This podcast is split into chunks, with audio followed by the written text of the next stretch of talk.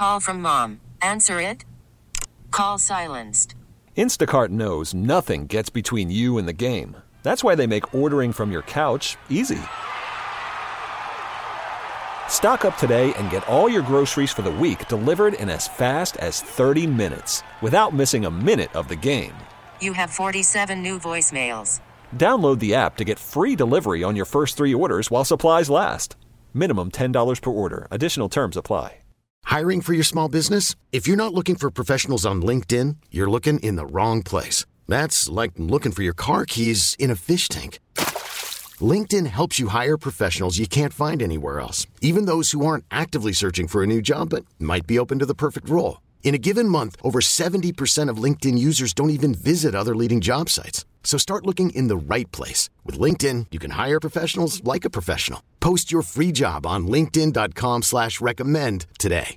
And I know I'm the Duke of knee jerk, but I feel like a lot of people's knees are shaking outside. I think a lot of people is really spooked about what's going on with Cade York. Because I'm to tell you what, I don't remember the last time he made a field goal or Anthony Schwartz caught the ball. Poor kid. He, he, he, boy just ain't got it. He just ain't got it. He, he just ain't got it, man. 216 474 0092 at gbush91 on Twitter. Uh, we will get to all these topics, but most first and foremost, it is your opportunity to get your reaction in. I'm looking forward to these phone lines being lit up. City of Cleveland is your opportunity to to tell me how you feel about the Cleveland Browns and what you saw last night. Did it put you at ease? Did it did it did it show you that the Browns is on the right track? Are you scared about certain people? Today is your show dictated and, and dedicated to you guys, and it's only right that we do it on the realest platform in the game, the barbershop. But first, let's get to this. You know, I remember times growing up. You know, we we've all grown up and, and we've all had an opportunity to to look back on our lives um, and, and affectionately and and, ta- and and learn from some of the stuff that we went through before. And as I get older, I look back and I reflect on some of the things that I went through and understand that wow, though I was being taught life lessons way back then. And I always talk about preparation and how you prepare for certain things. Um, as I got older, as I got older and more mature, I, I understood how to go about taking tests better. I understood as I got older, in my 28, 29, 30, going to broadcasting school, um, better study habits. I was locked in more I, because it was something that I wanted to do. Before, when I was in college, there was nothing in front of me. And I remember going to college, and I never really took college serious like that. I just wanted to play ball. Um, and I just happened to be, you know, a, a, a guy that was a, a good student naturally. Um, you know, I had done a lot of advanced classes coming up when I was in, in high school. So I could lean on, on that as a crutch a little bit uh, when I got to college. So, you know, me, I'm at a party school, I'm playing football. I'm like, look, man, this ain't no advanced course. Man, all I need is a syllabus. Going to class. Why would I go class? I, I got to be on the, on the first test. Why would I go to class?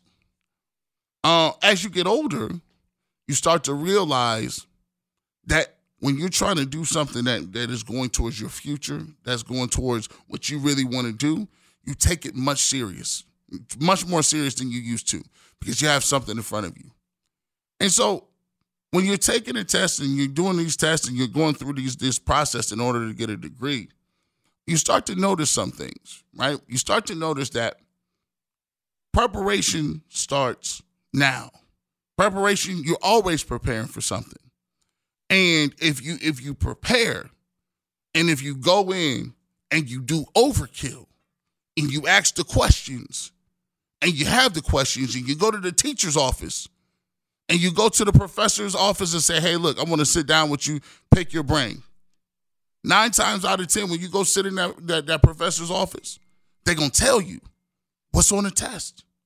They're going to give you the answers. You know why? Because contrary to popular belief, they want you to pass. And they feel it's a big up to you. It, you, you showing them respect. You're showing them reverence when you when you take time out of your, your day to go to your teacher's office hours, right?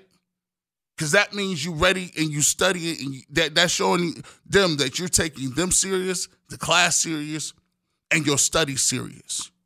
So nine times out of ten, he gonna give you right what's on the test. He ain't gonna sit out here and, and script it for you, but he gonna tell you what's on the test. And when you do know what's on the test, and the day of the test come, there's a different type of feel. There's a different type of relaxation, the calmness, right? Your spirit is is easy because you've already put the work in. The preparation is already there. It's right in front of you. And you get to the first question, and there ain't nothing like this in the world. I'll let your boy if you, if you hear me on this one. You open that test up, get your little test out, turn to the, they pass out the different color tests because they don't want you cheating. Pass out your little blue book, your pencil. You get it, you're looking around like, okay. Mm-hmm. You look at that first question, and you're like, that's light. I instantly know this one. You scribble it down. Get to that third one. This is super light. scribble that answer down for number two. By the time you get to question three, you look at that, you're like, I know he playing around. He playing around. He this is what you gonna offer me? This is lightweight. And you know that feeling. That feeling is the the best feeling in the world to know that yeah, you gave me a test, but I'm out here prepared for it, and whatever come uh, answer four through twenty, I, I'm ready for the smoke. Guess what? G. Bush, what does that have to do with the Cleveland Browns? Well, let me tell you something.